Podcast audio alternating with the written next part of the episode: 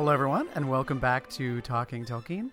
Today, we're going to be discussing Book Two of the Two Towers, otherwise known as Book Four of Lord of the Rings, Chapter One: The Taming of Smeagol. I'm John. I'm Katie. And I'm Chase. All right. So, if you are familiar with the podcast, as I assume everybody listening to a random chapter in the middle of the book would be, we're going to start with Today in Middle Earth and Elvish Word of the Day. We're going to then go over to Chase for a quick recap of last week's reading. Although this week we do have a slight alteration in our plan because after Chase catches up us up with last week, we're going to pause and celebrate Tolkien Reading Day, which is tomorrow, the 25th of March. I almost said May. That is not correct. Not quite. March. And then we will get into the uh, bread and potatoes. Wait, meat and potatoes. bread and potatoes if you are a vegetarian, I suppose. the the uh, seitan and potatoes of this week's episode. Like I said, chapter one, the taming of Smeagol. So, Katie, you want to take it away? Today is May, not March. May, no, March, not May twenty fourth. Today's My apologies. today's March 24th. Yeah, we're we're gonna go with that. Um, so on this day, I just really want it to be warmer. you're ready for May already. Well, alas, it's we're not quite there yet. Um, so once again, just a quick reminder that all of these Today in Middle Earths for the month of March are a little bit spoilery, or at least as spoilery as we can get with a, a book that's 60 years old.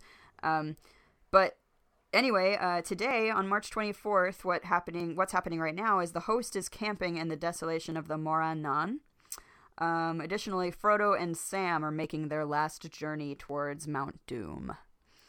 Um, See, I've just been spoiled. I've studied so much Italian art history that the second you said the host, all I could think of was the communion wafer. no, I'm talking as in the armies. Oh. oh. okay. I was really confused too there for a second. It's Have you like- never heard of like an army referred to as the host? Y- y- yeah. Yeah. That's like surprisingly domestic. That's what I was. That's that's that's what I was using it. But in in You're in, better at the words than me. in in bigger news, however, and once again, spoiler alert: tomorrow being March 25th, tomorrow is when it all goes down, basically. Um, and I'm going to leave one very specific detail out uh, that's mighty spoilery that I will love to talk about when we get there, uh, but we're quite a ways away. But uh, the short and long of it is that tomorrow is the fall of Barad-dûr and of Sauron. So that's where we are in real life. Um, what would be happening on this day?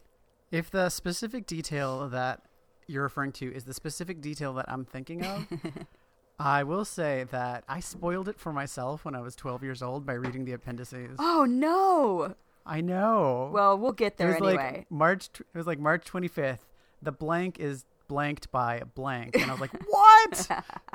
But yeah, it, it'll be a while before we get to talk about that particular bit of blank deliciousness. blank. Yeah. Mhm. Um, but also another fun thing, fun fact that just happened to uh, take pass, uh, take pass, take place on that day. Katie has words. Um, was uh, Thorin and Gandalf's chance meeting at the Prancing Pony in Bree. So that's another interesting little tidbit of how how uh, what what what things were going on at different times, but on the same day. Because eventually we'll be building right back into the Hobbit. Yep. Oh, that's that's correct. And you'll hear all of these dates again. Yeah. I need to remember because I don't remember much. Um, It's almost like the road goes ever on and on. yeah. Yeah, we're just gonna have Where Just- it began. When we finish this, we're just gonna have to sit in a great big circle. Silmarillion again. no, when we finish, I have more in store. Oh. Um, but uh, anyway, so now I'm going to just segue right on into Elvish word of the day. Uh, and I picked a word that um, I can hopefully work into the episode later uh, if I remember to do so. And the word that I picked is Anna, and that is the Sindarin word for gift. I'm tr- I'm doing the hoops and hurdles to figure out what you meant. What I'm going to refer How? to. Yes. You'll have to wait and see. I, yes. I I think I know. I think I can uh, put two ends together and tie up my idea. Hey. okay. Yeah. Okay. Now. Yeah. Yeah. Yeah. Yeah. Yeah. Now. Now it hit me. It hit me. All right, Chase. Um, what happened last week? I don't remember. Oh yeah, we finished the we finished book three. We finished book three, and What happened in the last book? Chase? And this is a section I read. It feels like a million years ago. Pippin looked into the Palantir, Mm-hmm. which they found previously in the previous chapter, but he looked at the Palantir and had in the came in the presence of Sauron, but didn't reveal anything. And then him and Gandalf got on Shadowfax and headed towards Gondor. Mhm. That's basically it. Yeah, we learned a little bit about the mechanics of the Palantir, but no need to catch us Yeah. up on that. And with that, let's go into Tolkien Reading Day. Uh, thank you for those of you who sent us some clips. I'm going to start off by reading the other John. But first, I want Uh, to just uh, once again reminder of what Tolkien Reading Day actually is.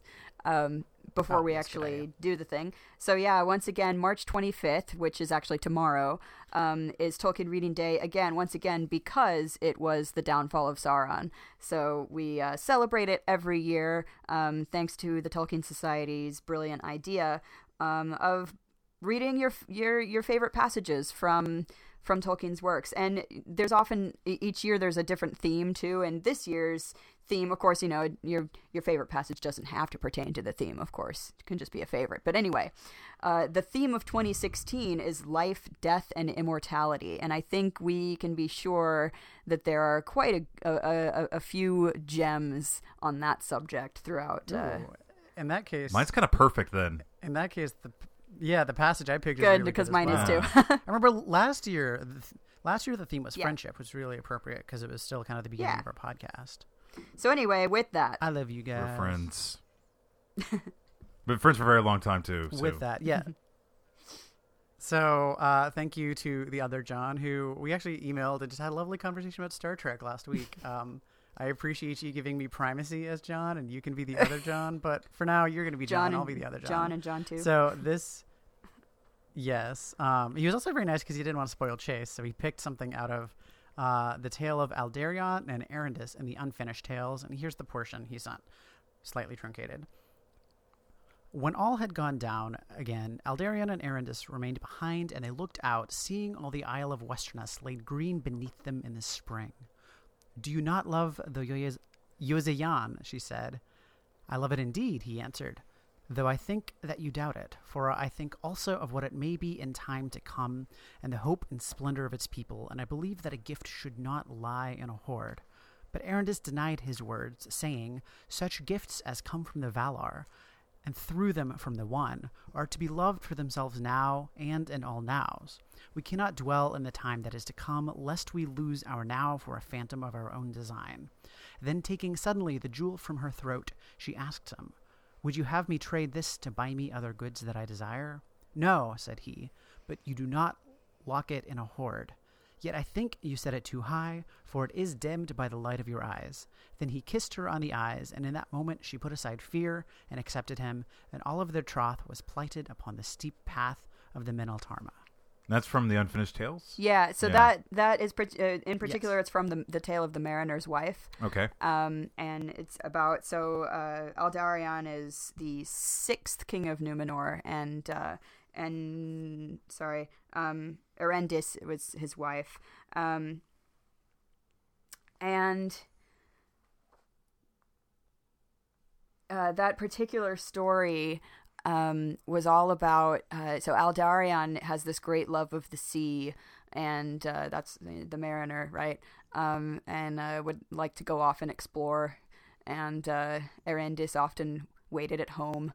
But yeah, it's it's it's it's it's a it's an intriguing tale. You should read it. But that particular passage I really like, um, with with the uh, kind of subtext that you can take of it of um, the whole living in the now thing, right? It actually reminds me of a bit from Philip Glass's 1976, I think it is, uh, experimental opera Einstein on the Beach. It is the last scene. It's called Knee 5, uh, and it's just a guy narrating over some music, and it's two lovers sitting on a park bench. Do you love me? She asked, and she asks him to quantify, and he says, you know, number the stars in the sky, measure the waters of the mm-hmm. ocean with a teaspoon. And I don't know, something about hearing me read it kind of made me think of. I think I was unconsciously basing the way I was reading it on that recording. So you should all go listen to knee five for Einstein on the Beach. Also, I might be a little bit. obsessed Oh, with you don't Glass, you- so really? anyway. You think? Not at all. to be fair, I'm pretty obsessed with Philip Glass too, but not to the degree that John is. All right, Katie, you want to take it away? so we had um, a submission from Chuck, and this was this is actually a passage at the very end of Return of the King. Um, so if by any chance you uh, don't want anything spoiled, turn turn your ears off for just a few minutes, I guess. um, but anyway. Uh, I, I it's it's actually a pretty long passage, so I'm not going to read the entirety of it. But basically, it's uh, at, again at the end of Return of the King, and it's uh, when they're kind of at the Grey Havens. Um, and it's from the point of view is, of Sam, and it's pretty great. The part of it that I'm going to quote here for us is the part that I think is just the prettiest, and yeah, definitely brings a little bit of a tear to the eye. Uh, so um, it's, Frodo basically saying farewell to his dear friends, and uh, let's see where okay. Um, this just this last image of the ship i think is one of the the nicest things about this passage. He says and the ship went out into the high sea and passed on into the west until at last on a night of rain frodo smelled a sweet fragrance on the air and heard the sound of singing that came over the water and then it seemed to him that, as in his dream in the house of Bombadil, the grey rain curtain turned all to silver glass and was rolled back, and he beheld white shores, and beyond them a far green country under a swift sunrise. And honestly, right? If if that doesn't make you tear up, I don't know what will. Uh, it's just and the entire scene in itself again like when when when we get to this passage or when you when you read this passage for yourself it, I, the, the whole thing of course is a wonderful emotional build up as it is but that particular bit of writing there is just i don't know there's something so deeply touching and um uh comforting about it Should I come back now? you can come back Okay. okay. So now on to uh, on to our passages that we selected Yeah, how about you take it away, Chase? Yeah, I actually have one from the Two Towers because All so far Two Towers has been has had some of my favorite small bits to it, stuff I can easily p- pull out, and I remember this being a section that stuck with me ever since uh, ever since we read it, and it is fr- in book three. It's in chapter Treebeard. Um, I don't remember the number, uh, but it's in the Treebeard chapter. Yeah, and it's when they're about to march onto Isengard, actually. And there's this pa- there's this song that the Ents are singing that stuck with me, and I think it was my favorite thing that week when we recorded the episode. But I want to read that. It's to Isengard, though Isengard be ringed and barred with doors of stone, though Isengard be strong and hard, as cold as stone and bare as bone. We go, we go, we go to war to hew the stone and break the door. For bowl and bow are burning now, and the furnace roars. We go to war. To land of gloom, with, tra- with tramp of doom, with roll of drum, we come, we come. To Isengard, with doom we come, with doom we come, with doom we come. I also really like reading that part mm-hmm. because it works well with my deep voice. Yeah, yeah, yeah. And so they sang as they marched southwards. Yeah, and that was again that was the moment that we had talked about too with basically the end saying so we may be going to our death, but at Yeah. least this would be a death worth. So far, that has been my favorite thing we have read throughout this podcast because this has been because I can't there there's a limit to my knowledge of this stuff obviously and there was nothing in the Silmarillion that really stuck out to me. There was some stuff from The Hobbit, particularly the very end, I was thinking about, but it ultimately came down to that section. Mm-hmm. So for me, I had this realization that I wanted to quote something from the Silmarillion, and I thought, wait a minute. When I moved, I left my copy of the Silmarillion at home, and I was like very like annoyed with myself. And then like 15 seconds later, I was like, wait a minute, I work in a bookstore. this isn't this isn't a problem. So uh, for me, I chose a section and actually really really enjoyed rereading a, a bit of the Silmarillion. I was like so in the mood to do that, and I think I might just start rereading it again anyway. uh, I chose a section from the one of the last chapters in the Silmarillion on the voyage of Eärendil, and it's the bit where it's like the great, great, great final battle, and and uh, it says, "But Eärendil came, shining with white flame, and about Vingilot were gathered all the great birds of heaven, and Thorondor was their captain, and there was a battle in the air all the day, and through a dark night of doubt." Before the rising of the sun, Eärendil slew Ancalagon the Black, the mightiest of the dragon host, and cast him from the sky. And he fell upon the towers of Thangorodrim, and they were broken in his ruin. Then the sun rose, and the host of the Valar prevailed, and well nigh all the dragons were destroyed, and all the pits of Morgoth were broken and unroofed, and the might of the Valar descended into the deeps of the earth. There Morgoth stood at last at bay, and yet unvaliant. He fled into the deepest of his minds, and sued for peace and pardon. But his feet were hewn from under him, and he was hurled upon his face. Then he was bound with a chain, Angainor, with which he had worn aforetime, and his iron crown they beat into a collar for his neck, and his head was bowed upon his knees. And the two Silmarils which returned, which remained to Morgoth, were taken from his crown, and they shone unsullied beneath the sky.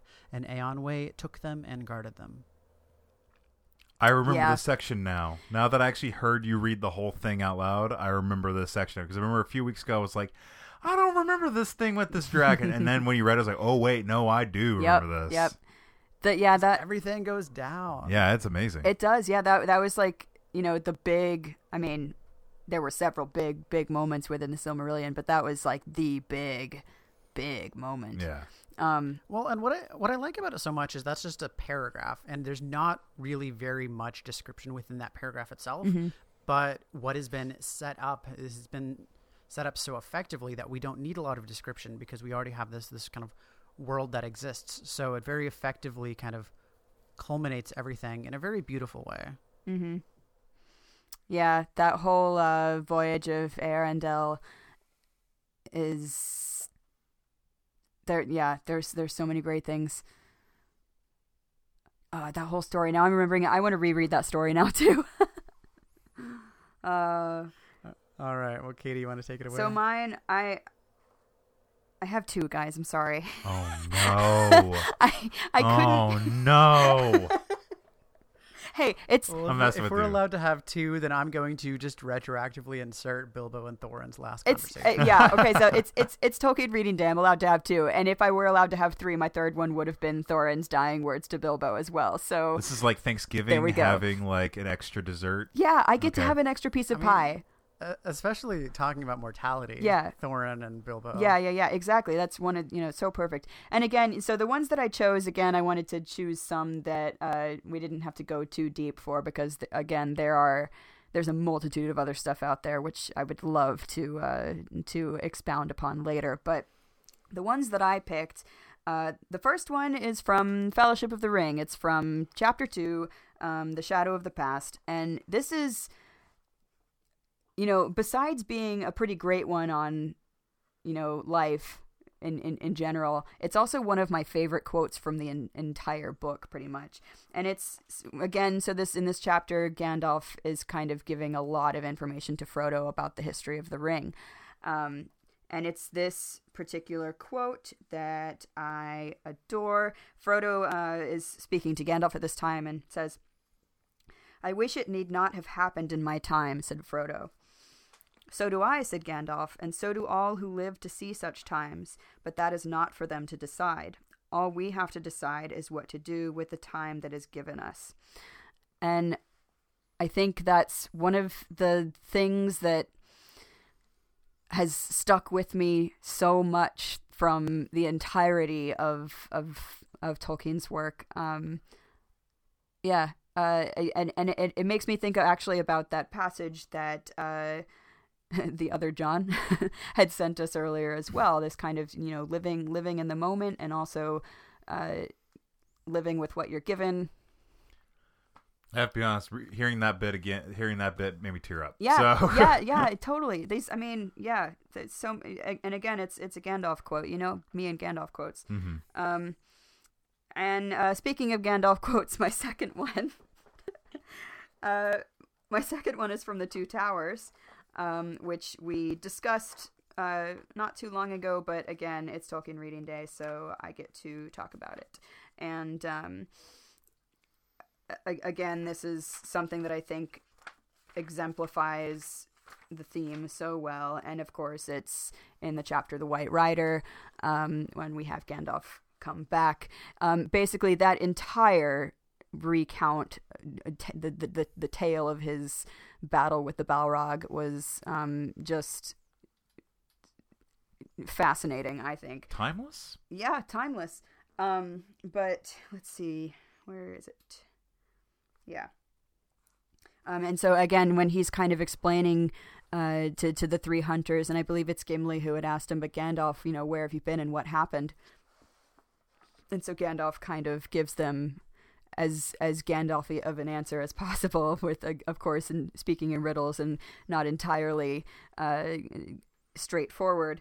Um, but this particular passage is just perfect for this theme.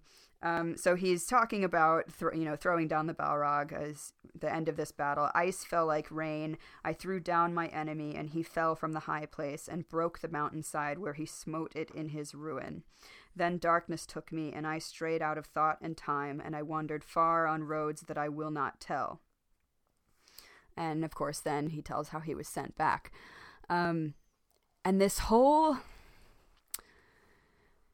sort of concept of Gandalf having, you know, go- gone through death and come back, and uh, his kind of very vague but at the same time poignant description of it um, has also been something that's stuck with me throughout the years.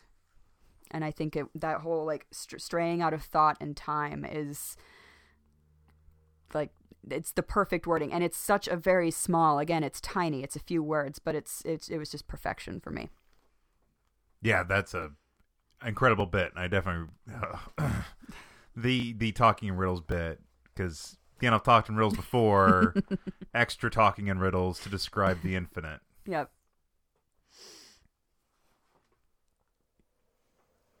All right. Well, I think that about wraps us up for now.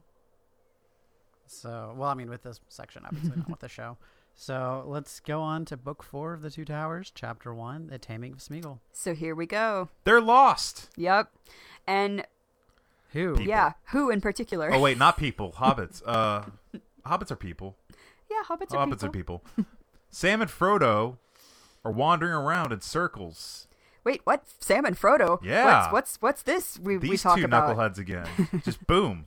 Just like three days after leaving them at the at the at the what was it called? Yes. What was it called again? at amon hen Yeah, that. yeah mhm. Um, and they're wandering around in circles, not very happy.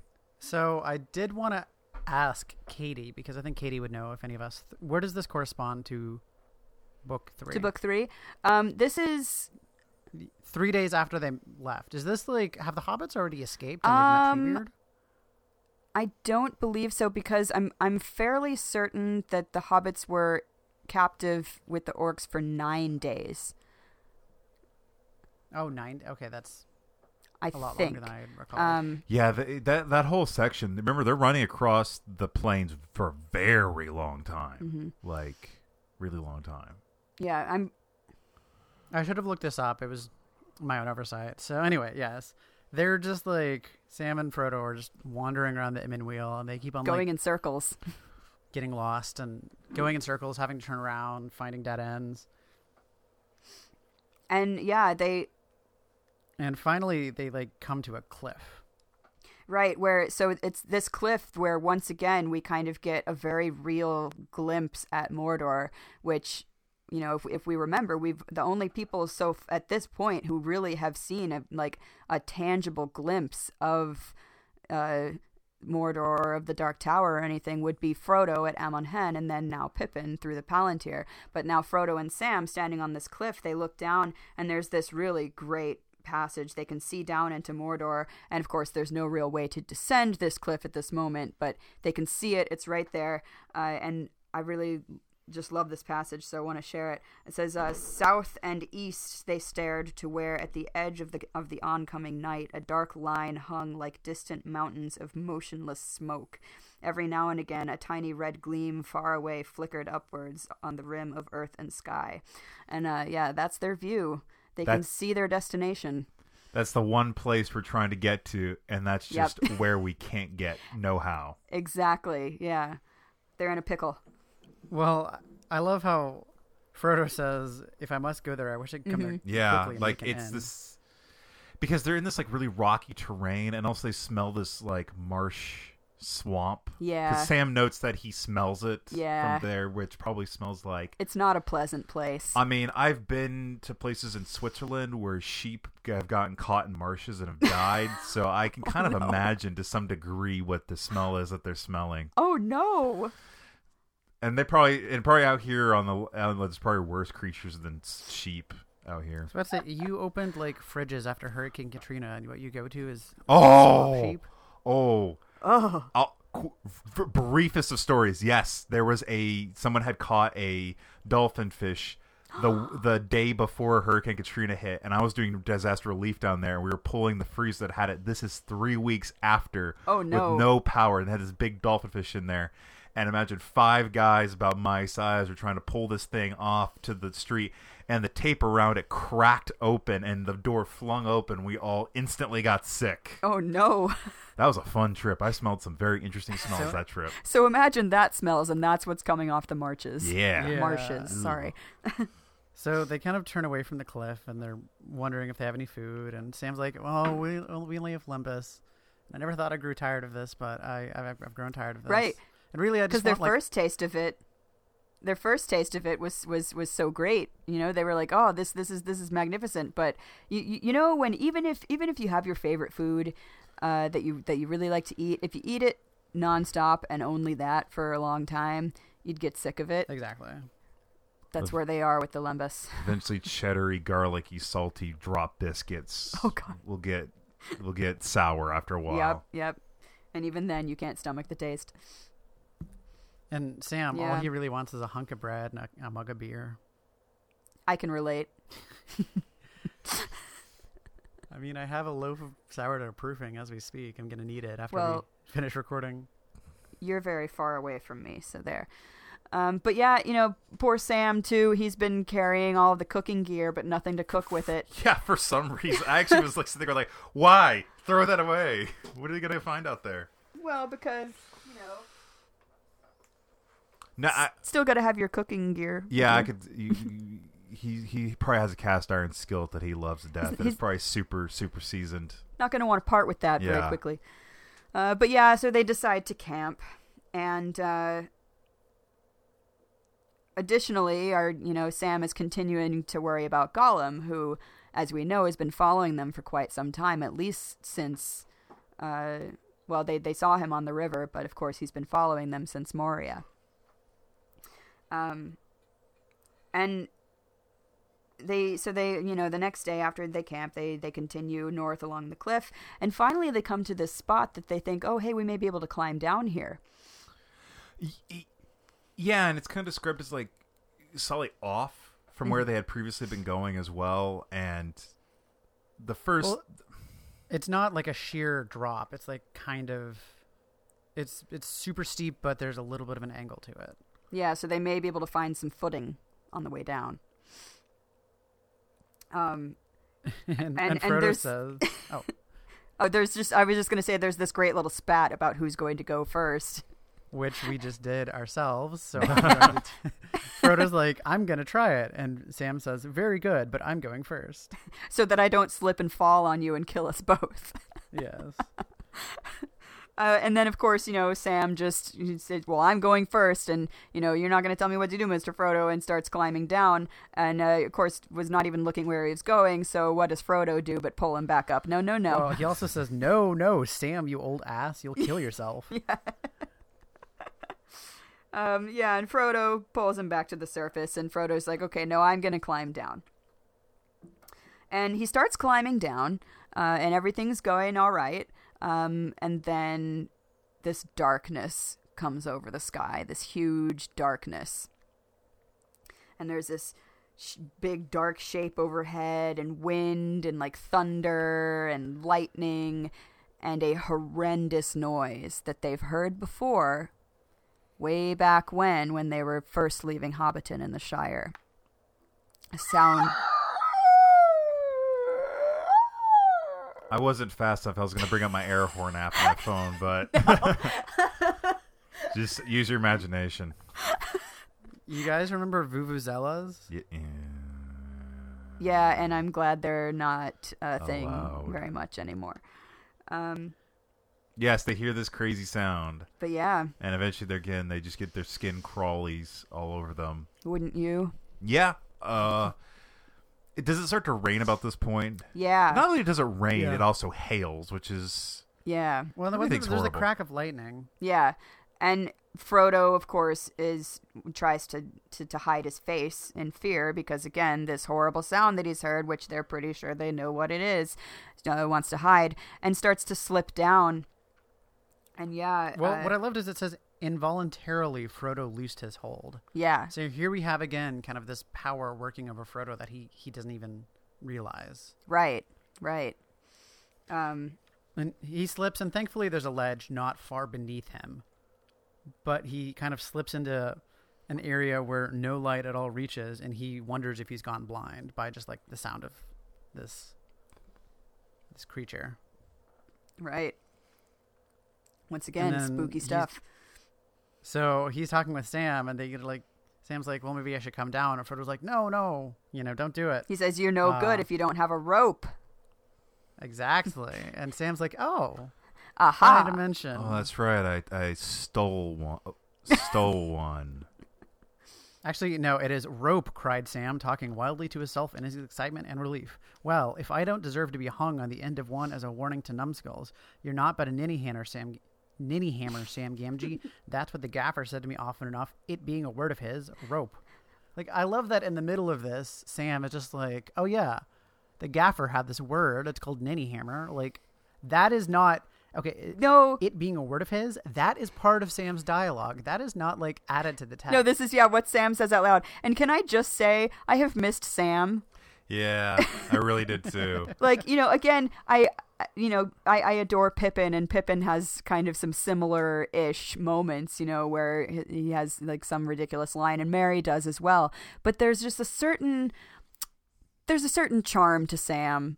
Um, and this this whole like talking to himself in the middle of kind of a, a minor crisis and you know calling himself a ninny hammer which again great word ninny hammer uh, it's a word that I, I I- grew up using and continue to use and I think Sam uses it well here uh, but yeah um Sam takes this this this rope that he had forgotten uh, that he had taken from from the from the boats back at uh, back at the banks of the river, and manages to pull Mister Frodo up. And it's not just any rope; it's a pretty special rope. Right. It's really, it's, it's really light. It's very soft. It's also got kind of a faint, like silvery shimmer to it. Mm-hmm. I thought that was very impressive. Very impressive, and it's also very. Is it long? I mean, it's it's yeah, it's pretty it's- long. Yeah. Thirty ells long. What does that mean? I'm not sure how long an L is. We'll have to ask. Do we know someone uh, named Ellen? Is it the length of a person named Ellen, and then some, like thirty of them? It must be some Hobbit measurement with which we are not familiar. Yeah, but I just love if you remember back to the parting, um, or the the company leaving Lothlorien. Sam even says he's like, "Oh yeah, uh, maybe may of help in many need." Haldir, one of those folks, told me, and he was right. Mm-hmm, mm-hmm. But also, Sam was like, "Oh man, rope! I'm so excited." And Haldir's like, "You should have said something eight days ago. We would have taught you." And additionally, how, you know, since leaving the Shire, Sam had been lamenting not having had a rope with him. And now, of course, he he has this this this this rope that the uh, Lorien elves had given to him. And uh, good thing Mr. Frodo told him that he would be no use without a rope because who knows how long it would have taken Sam to remember, oh, yeah, I have this great elf rope. Noodles this beautiful rope. Noodles, yes, Noodles, my beautiful rope. Because so yeah, you know, they they he had pulled Frodo up, and so now they figure out, okay, this looks long enough, we can lower ourselves down, and you know, lash lash the rope to a tree. Um, Sam goes down first. Uh, Frodo helps him. Frodo lowers. Yeah, him Frodo down. lowers him down. And then F- Frodo, not trusting the rope to the extent that Sam trusts the rope, ties it around his waist, but a few feet shorter than he did for Sam, thinking that way if he falls, he'll not splat on the ground, but he'll be. Right. Yeah, Um, and yeah, so they make it down. So, but but but of course now oh well, we're just gonna have to leave the rope here because I'm too dumb to figure out a way of like pulling it down. And now Sam includes Frodo in the title of Ninny Hammer. He Yes. says Ninny Hammers, the both of us, and he says Noodles, my beautiful rope. Which again, Noodles, what a great exclamation So to beautiful. make. Uh, that's the equivalent of my favorite exclamation from uh, Huckleberry Finn, which is, well, dog my cats. Dog my cats. Can I just uh, make a suggestion that we all start to use "Well, dog my cats" and "noodles" as exclamations in our own personal Yeah. lives? I, I, I think it'd be great. Yeah.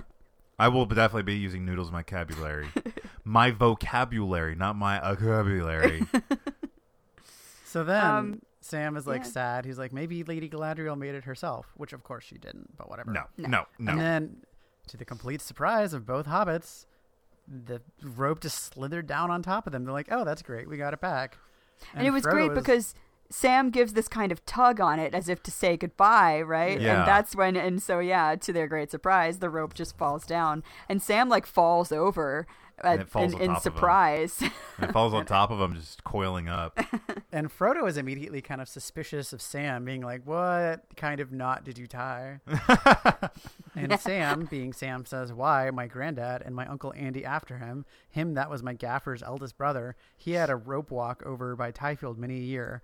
And I put as fast a hitch over the stump as anyone could have done in the Shire or out of it. So, So- some garbagey, like the rabbit goes in the hole and meets its girlfriend and then comes back out, sort of garbage knot thing. No, I no, think- this I is think- a I think it's a legit tied a very knot. good knot. yeah. Sam knows knots. Probably did. I'm just saying. I, I'm with Frodo on this one. Oh, ye of little faith in our dear friend Samwise.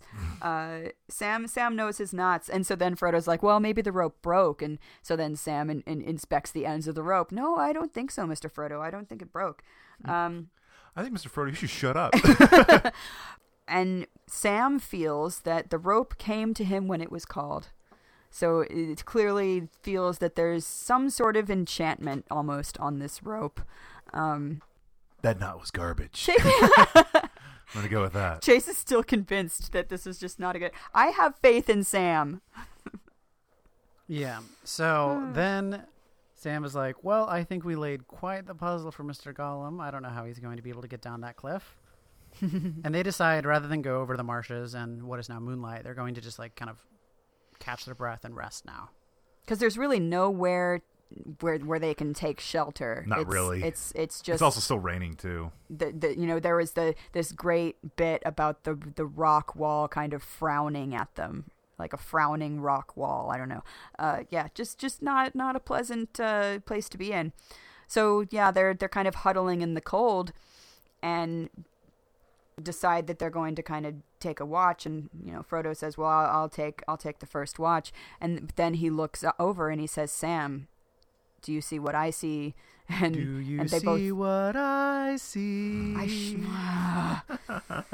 why but any at any rate they look up and both of them see this kind of insect like spidery dark shape crawling down the face of the rock wall which they had just so laboriously descended with the help of the rope Explicitly described as a spider, and we know how much Tolkien was a fan of spiders. So. Yes. indeed But in reality, it's Gollum making his slow progress down the mountain head 1st Mhm. and sprawled out like just a weirdo. just well It's it's freaky deaky.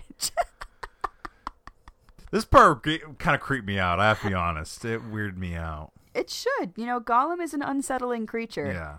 um and yeah uh so they're they're watching him and kind of um, trying to huddle in their cloaks, hoping that he hasn't seen them. But then Frodo's like, well, maybe he heard us, or maybe he can smell us. Yeah, Uh, because and we were pretty loud, especially we were yelling when we were going down the cliff and communicating with each other. So Right. And uh, Gollum continues down, and then they can hear his voice, and we, of course, we have this great like hissing, um, uh, just ghastly voice that Gollum has, and you know is talking to himself. Where is it, my precious? You know, and makes a reference to the thieves, the filthy little thieves, and where are they? Curse them, we hates them. And just like Christopher Lee with Saruman, I can only Yes. hear Andy, Andy Serkis. Serkis, You yeah. can only hear Andy Serkis with this voice, yeah, which I can't do the Gollum voice. Nobody can do it as well as Andy Serkis. Um, and Gollum seems to hear them whispering at this point, Mhm. um, and then falls. Yeah. And once again, like a spider, it says, like like a spider coiling its legs into itself. And, And I probably uh, imagine he like rasped or screamed or something when I don't know. Oh yeah, He's- And, and, surely. and in one of those moments that kind of is presented as uncharacteristic for Sam, but we have learned by this point is actually very characteristic of Sam. Is Sam, without even thinking, kind of leapt out and kind of latched onto Gollum, trying to capture him. Trying to tackle him. hmm and Gollum was like scratching and biting him, and all Sam could do was to butt his head into Gollum's face, which really hurts. If you've ever butt heads with someone, it hurts you as much as it hurts Oh, them. yeah, It I- I- really yeah, does. Um, yeah. Yeah. But then Yeah, and, uh, Frodo comes up and pulls an old friend out. Our dear friend Sting. Oh yeah, that's right. I thought you were going to say the rope for some reason. Roxanne! I, I thought you were doing, talking about the rope noodles. Uh, that comes in a minute. So yes, Frodo Exclamation point holds noodles. Sting up to Gollum's neck and says, "You will recognize this, and maybe this time I'll use it." Mm-hmm. And basically says, I'll slit your throat if you don't free Sam. Um, got a little dirty Harry there. yep. Uh, and so, again, this is uh, kind of a, a very almost uncharacteristic moment for Frodo as well, with kind of a very violent um, thing that he's threatening to do. Well, he's already shown hostility about or towards Oh, yeah. uh, Gollum already. Yeah, the so- whole yeah. Um, but at the same time, you know, just this he's he's very fierce and and and uh, quick to threaten violence at this moment. And so now Gollum kind of changes and is starts whimpering and pleading with them, and uh, says he wasn't trying to hurt them. Well, And- which, what I loved is is the reason why Frodo backs off is is that he, the memory of that conversation he had with Gandalf about you know who deserves Ex- death and you know, exactly. you- Yeah, and says, you know, and additionally that Gollum kind of immediately had become this like whimpering creature before him and saying that, you know, he'll be nice if the hobbits are nice.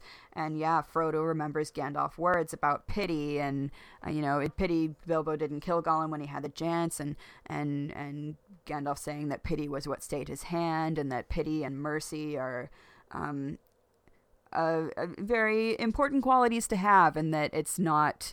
Uh, it, it wasn't, you know, sure, yeah, maybe Gollum did deserve to die, but Bilbo didn't feel that it was his um, decision to make. Well, and also like the the reciprocal is you can't choose to restore life to those who have died, so why should you choose to take it from those who haven't? hmm And it's at this moment that Frodo realizes he can't hurt Gollum, and that he he does pity him. He's a pitiable and pitiful creature. Um. And yeah, and uh, Gollum kind of very much agrees with this. He says, "Yes, wretched we are, precious." He whined, and um, says, "You know, hobbits won't kill us, nice hobbits." And Frodo's like, "Yeah, no, we're not going to kill you, but uh, we're not going to let you go either." And We're gonna put a leash on you. you well yeah he says you need you need to make a promise that i can trust um if you know if if if if you want us to be nice to you you need to show me that that i can trust you and so then gollum of course um again has this he gollum changes very quickly and starts having this clear internal struggle with himself um and he demands Frodo demands that Gollum help them and lead them to Mordor. And uh, so again, Frodo is kind of like flat out honest with Gollum at this point. And it's the, at this point that Gollum starts seeming like really tormented, and he, once again his voice changes, and he has this sort of internal struggle with himself. And um, leave me alone, leave me alone. Um, and Frodo kind I, I think Frodo realizes what's going on because he tells he says to Gollum says he will not go away or go to sleep at your command Smeagol. But if you really wish to be free of him again then you must help me. And I fear uh, and that I fear means finding us a path towards him. But you need not go all the way not beyond the gates of his land. So um, Frodo recognizes this torment that Gollum has of of uh, going back towards Mordor and toward the toward the Dark Lord, um, and again is pitying him and kind of sees this these two uh, different sides of Gollum that seem to be warring with each other. Um, at times we hear Gollum, and at times we hear Smeagol. And I think Frodo catches on to that very quickly. So, after Gollum kind of consents to lead them, Frodo says, "When you know, it is late. We're tired, but if you prefer to travel by night, we can set out now." And Gollum says, "Well, the light hurts my eyes, but even the light of this moon hurts my eyes. So let's wait until the the moon goes down. Right. So we might as well rest for a moment." So Frodo and Sam consent to this. And they kind of lay back and close their eyes. But at the same time, And- they have this unspoken agreement between them. They still don't trust Exactly. Gollum. So Gollum, quite predictably, then just leaps and bounds away. But as Katie said, Frodo and Sam kind of understood that this was going to happen, so they leap back up at him on him and decide to tie him up using Noodle to the rope. Noodles exclamation point. Uh, and yeah, and this And- instantly seems to cause Gollum quite a bit of pain, and he screams and cries out. it hurts out. us. It freezes us, Mm-hmm. Which weirded me out. Mm-hmm. He's all over the place. Yeah. Um, and it's oh, actually, I misspoke. It's at this point now that so yeah, Frodo real seems to realize it's it's the rope that's hurting Gollum. He says, "I won't untie you unless I can trust you." And now he says, "You need to make a a, a promise that I can trust." And it's at this point that Gollum um says that he will swear on the precious. Swears on the precious, even though he's also he, he has used precious a lot in this section, Mhm. um, referring to my precious, hmm almost like he is precious. It's all over the place. Yeah, Gollum and and precious is, I mean that's his word, um, but yeah, it's you, you know, and this this speech speech pattern that he has, yeah, it's you know he he will sometimes refer to himself. He's often referring to the ring. Yes. I I have a theory that's working in my brain right now, Okay. but I'm gonna hold on to it for a little while. Okay. All right. Um, and yeah, so uh, anyways, he says Smeagol will swear on the precious. And that right there is a very serious swear to make, and Frodo recognizes it. And, uh, you know, he said Gollum is swearing to be good. Um, and and then then Frodo kind of uh, tells him, you know, you know, don't don't swear on it, swear by it. Um, and you know he he knows too. He says, I I know you want the I know you want it, um, and I know you know where it is, but uh, you're you're you're not going to get it. And I really enjoyed kind of Sam's perception of Frodo here because Sam is watching this all go down, and Sam, of course, does not trust Gollum as far as he can throw him. And uh, he has he he's watching this exchange go on, and it seems that Frodo has grown and Gollum has kind of shrunk before him, and that Frodo the wording here is so great. It says Frodo, um, a tall stern shadow, a mighty lord who hid his brightness in a gray cloud, and at his feet a little whining dog. Yet the two were in some way akin and not alien. They could read, they could reach one another's minds. So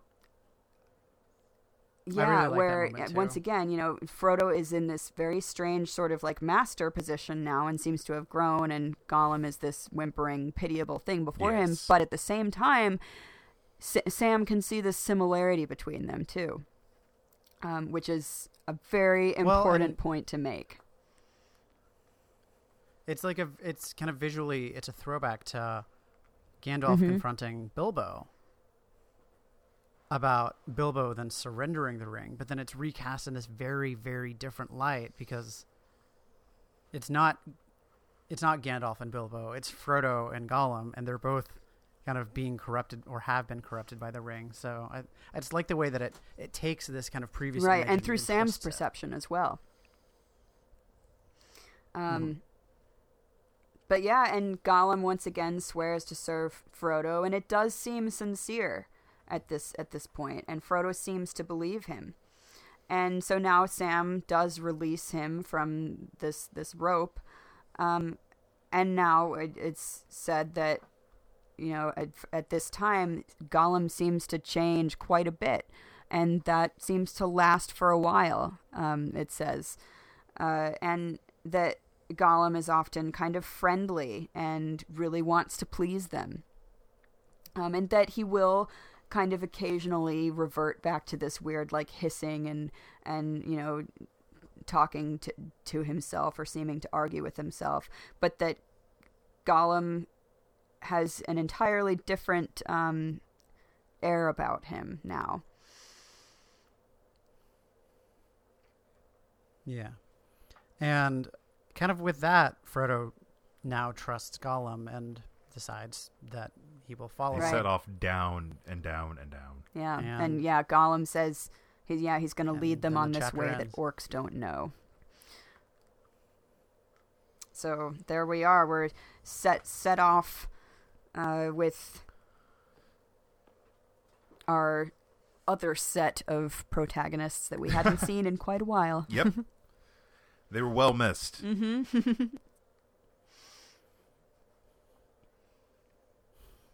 All right. Well, favorite moments?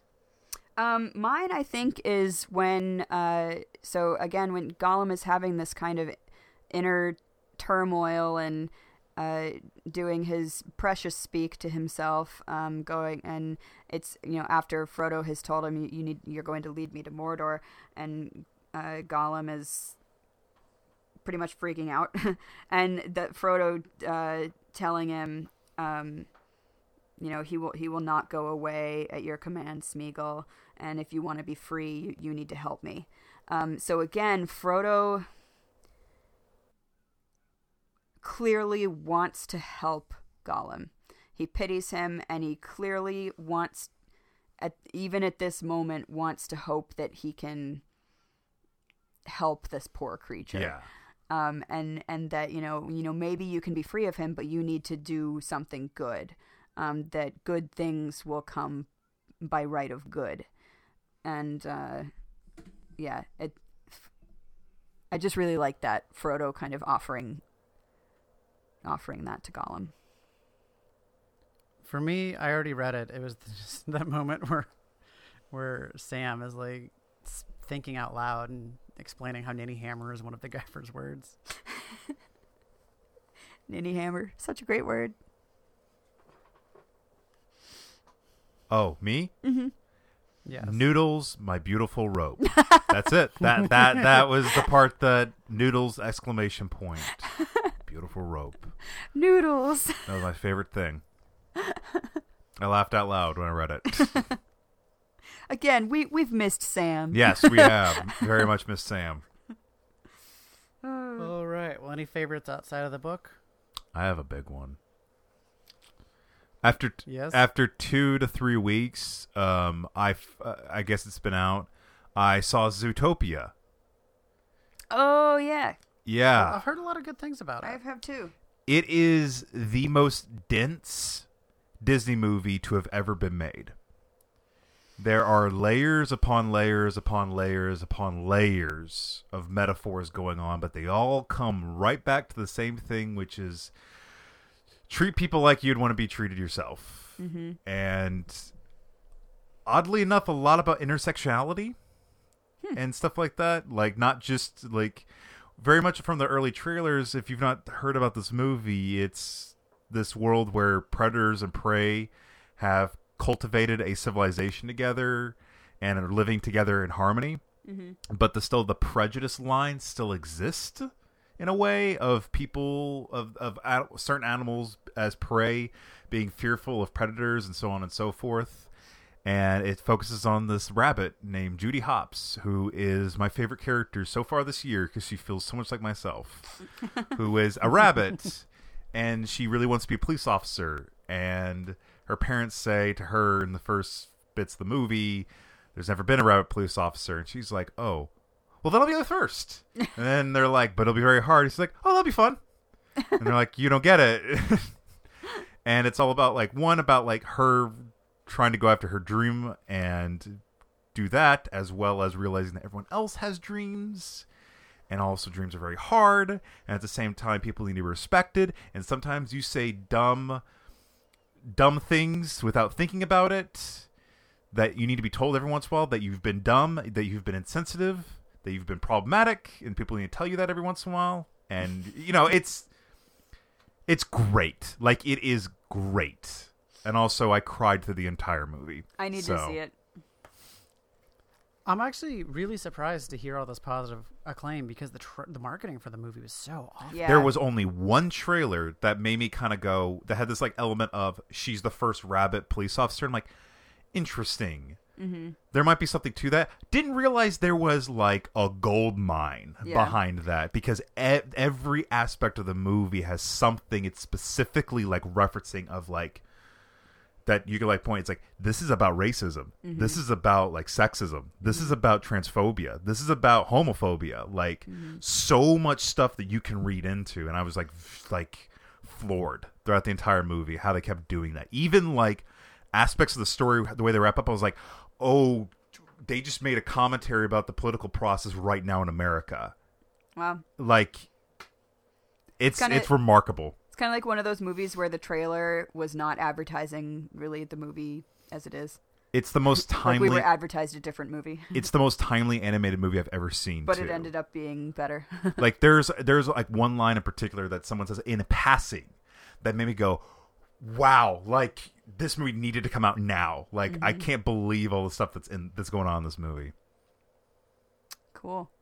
yeah it, I should go see it. it's the best movie so far this Uh, year easily so For me, it's another movie as well. Nothing really unexpected or shocking, but I saw and highly enjoyed 10 Cloverfield Lane. So yeah i, I want to see that i've heard it's pretty good uh, I would talk. I, I would talk more about it, but there's kind of a general consensus to not really reveal any specific information.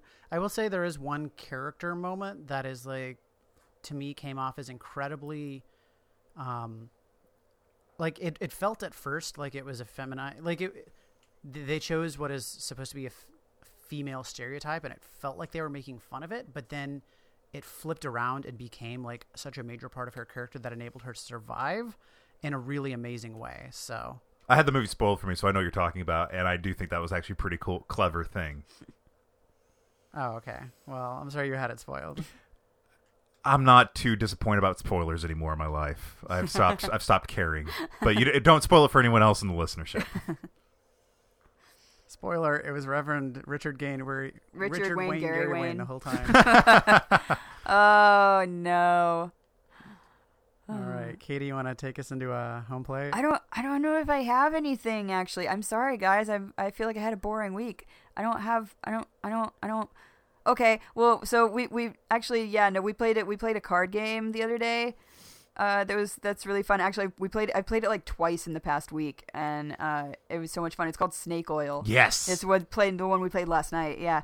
Um. So it's this game called Snake Oil, and it's basically like take, you know, like a cards your Cards Against Humanity or Apples to Apples kind of kind of same style of game. But basically, what it is is you, somebody draws a card and they're a customer, and then the rest of us have you know like six cards to choose from in our hand, and they're just completely random things. And you take two of those cards, and then you try to sell the customer some dumb object based on like what they are. So like you know if you're the customer is like a politician or whatever, and then in your mm-hmm. co- hand you have like bicycle Banana flange. towel, yeah, or No, something we'll like just that. go to the we'll to go to the best one of the entire night, which was played by me, Knife Tank. knife tank, yeah. Which I forgot what I was. You were a runaway. I was a runaway. And. I said you were going to obliterate everybody with knives. a storm of knives from the Knife Tank. But basically, it's just it's yeah, you get together and it's all of your friends basically making infomercial pitches at you of things that you don't need because they're selling you snake oil. And yeah, it's it's it's a really fun party game, fun game to play with friends. So I highly recommend it. Danger Hat from a friend of ours was pretty good too. Danger Hat was pretty good. That was yeah. pretty good. Um, one one we did. Uh, there was oh there was one time I I was a party host and a couple of things were pitched at me. Uh, the first thing that was pitched at me was glitter pony and that I mean that was an automatic win basically being you know that it was pitched to me glitter pony how could you go wrong but then like right at the last second one of our friends slipped in with dance grenade um and the dance that's what came from? that's what dance grenade Wow, came from yeah okay, wow. so I mean as much I need to get this. as game. much as glitter pony would make me the hostess with the mostest of a party i had to go with dance grenade so yeah you every I, I think you need this game it's a great party game it's super fun it's super dumb it's great Yeah, emphasis on dumb, but Yeah. we like some dumb stuff. we, yeah we so- do we, we like really dumb stuff I mean, you should see our names when we play Jackbox games. Like, well, we we're into some dumb stuff. Just follow us on Twitter. We're into some dumb stuff. That's very true. That's why we're friends. it is So with that, uh, wrapping the show up, Katie, you want to thank our Patreon subscribers, which I actually remembered this time. yes i'm so proud of you. I feel like every time I forget, and then I feel real bad. So Yay. So yeah, once again, thank you so much to our Patreon supporters. Um uh, once again, we are very, very close to our next goal of new editing equipment, and we are so, so appreciative of everyone who is able to help contribute to us to keep uh, to keep us afloat. Um, so thank you very much to Man Devon, Ariel Alm, Brian Osborne, Ji Ying Hua, Kyle Thompson, Michael Smith, Jacob Verma, Aaron Crawford, Benjamin John Macy, Mike Williams, Avon McMaster, and Micah. We appreciate you all so very much. I also appreciate Micah's Instagrams of his pugs. I mean, pugs are pretty majestic. All right. Well, thanks for listening, everybody. I'm John. I'm Katie. Oh.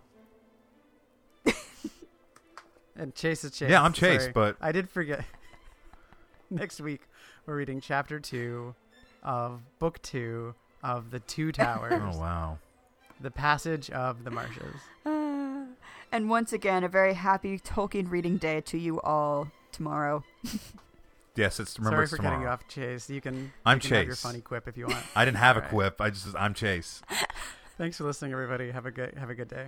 Thank you for listening to Talking Tolkien. You can find us online at talkingtolkien.com, and you can send us an email to the professor at talkingtolkien.com.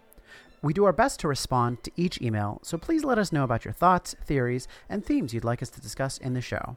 We are also Talking Tolkien on Facebook and Twitter, and we love hearing from you. If you're not already a subscriber, you can find us on iTunes and Stitcher. We would particularly appreciate it if you would give us a rating on iTunes, as it really helps us to show up in searches and reach a new audience. We also have a Patreon page where you can donate as little as $1 per month to help our podcast grow. Through your generous support, we've been able to purchase many new pieces of equipment, helping us bring you a better sounding, more professional podcast. Nothing makes us more excited than a new pledge, and we greatly appreciate all the support we've received so far.